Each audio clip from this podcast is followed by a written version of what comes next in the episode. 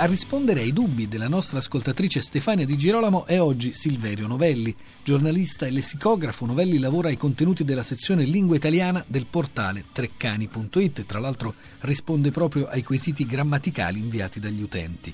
Novelli ha collaborato alla terza edizione del vocabolario Treccani e insieme a Gabriella Urbani ha curato due dizionari di neologismi. Il primo si intitolava Il dizionario italiano, parole nuove della seconda e terza repubblica del 1995, il secondo Il dizionario della seconda repubblica, le parole nuove della politica, pubblicato nel 1997. L'ultimo libro di Silverio Novelli si intitola Si dice? Non si dice? Dipende. L'italiano giusto per ogni situazione, pubblicato dalla terza.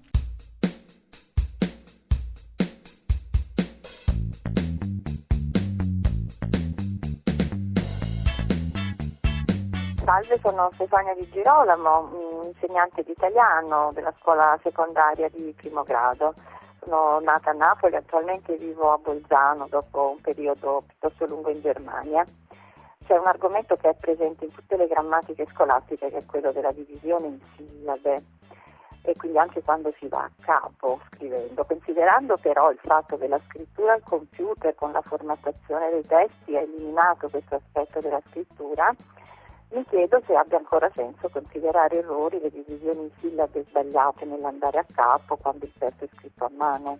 E lo stesso dubbio vale anche per le parole precedute dall'articolo con l'apostrofo. Va considerato errore, come era il tempo in cui andavo a scuola io, andare a capo dopo l'apostrofo? Grazie. Per quanto riguarda eh, il quesito che ci pone Stefania, mi mette un po' in difficoltà, nel senso che non, non posso darle torto, non perché mi dia fastidio dare torto, avrò ragione a qualcuno, perché è una domanda ben posta.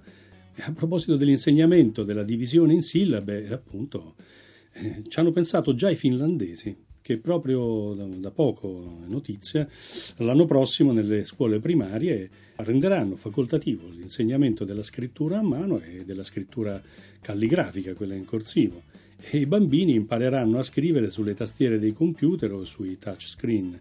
E quindi se lo scenario sarà questo, eh, prima o poi anche in Italia, immaginiamo, credo che anche da noi la divisione in sillabe come pratica didattica andrà in soffitta. Eh, per quanto riguarda la seconda parte del quesito, che è un po' collegata, ma insomma, l'apostrofo al termine del rigo, eh, l'apostrofo al termine del rigo eh, non è un errore e non si sa bene perché, ma insomma c'è stato tramandato come errore per generazioni e generazioni di cicli scolastici.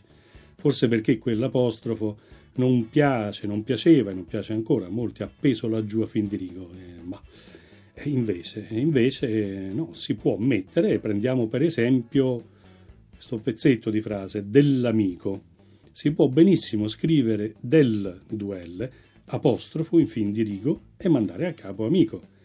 Però rendo conto, se non siete di stomaco forte, se non c'è proprio non ce la fate, dividete in sillabe del e mandate a capo l'amico. Invece no, ma veramente no, su tutta la linea a quelle cose che invece certe volte ci consigliavano anche a scuola, dello e a capo amico. Questo è proprio un pastrocchio artificioso che fa fare a botte grafia e lingua reale. Così proprio non va.